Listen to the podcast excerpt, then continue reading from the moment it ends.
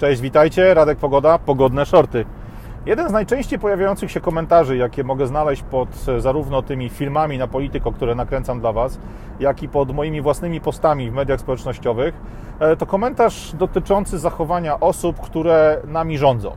E, mówimy tutaj zarówno o ludziach, którzy zajmują się zarządzaniem na poziomie miasta, województwa czy powiatu, e, na poziomie rządu krajowego, ale również wyżej. Właśnie ludźmi, którzy funkcjonują nad nami na poziomie Unii Europejskiej, na poziomie jakichś dedykowanych, kierunkowych, nazwijmy to agent typu WHO, typu innych organizacji ponadnarodowych. Pytanie to najczęściej brzmi bardzo podobnie. Słuchaj, dlaczego tak jest, że ci ludzie wprowadzają przepisy, które przecież szkodzą im samym, szkodzą ich znajomym, szkodzą ich przyjaciołom, ich rodzinom, będą szkodziły ich dzieciom w przyszłości? Czy ci ludzie to są jacyś skończeni debile, jacyś, jakieś osoby ograniczone umysłowo, które nie rozumieją konsekwencji swoich czynów? To pytanie tak często się pojawia, że dzisiaj, wracając z dłuższej trasy, przyszło mi do głowy jako jeden z tematów, który pewnie warto by było przeanalizować i rzucić parę myśli na ten temat, po to przede wszystkim, żeby posłuchać Waszych opinii, poczytać je w komentarzach pod tym materiałem. E, według mnie ci ludzie cały czas noszą w sobie coś, co najstarsi z nas, ci, którzy mają lat 40 i więcej, pamiętają z czasów tak zwanej głębokiej komuny.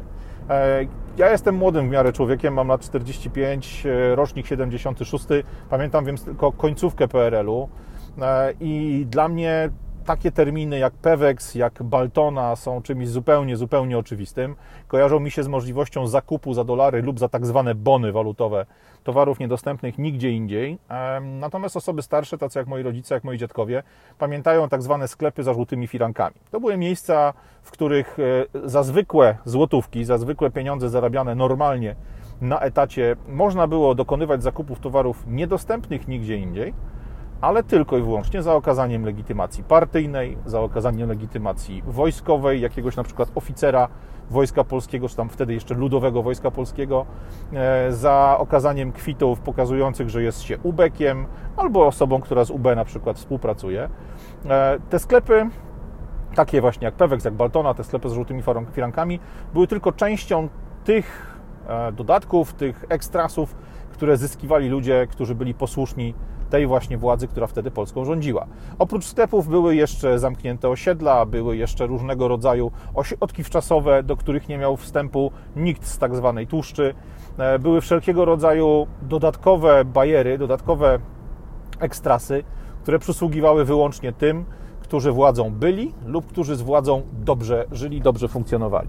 E, myślę, że wielu ludzi, którzy dzisiaj nami rządzi, zarówno tych właśnie na poziomie e, zarządzania ministerstwami, zarządzania całymi krajami, czy powyżej poziomów krajowych, na poziomie właśnie Unii Europejskiej, ONZ-u, organizacji takich jak WHO i paru innych, myślę, że wielu tych ludzi ma bardzo podobne przemyślenia.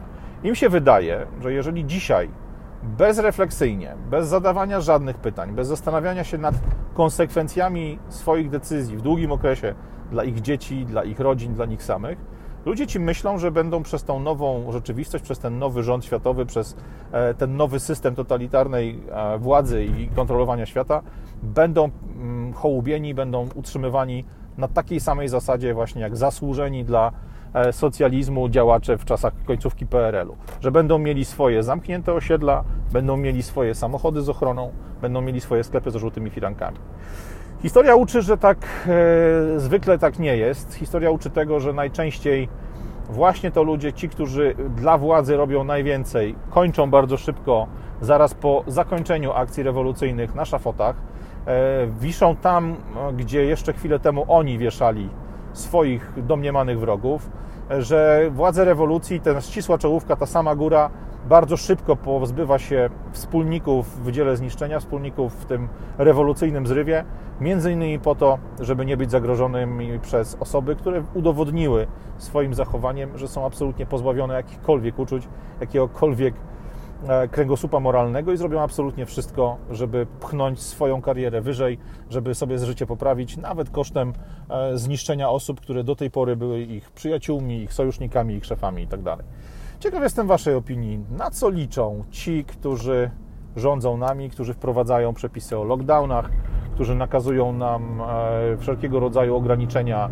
sprawiające, że dzisiejsza swoboda podróżowania praktycznie nie istnieje, że aby przejść przez bramki na lotnisku, to nawet jeżeli w kraju docelowym nie ma żadnych przepisów covidowych, my jesteśmy nadal zmuszani do testów, zmuszani do tego, żeby legitymować się jakimiś dokumentami.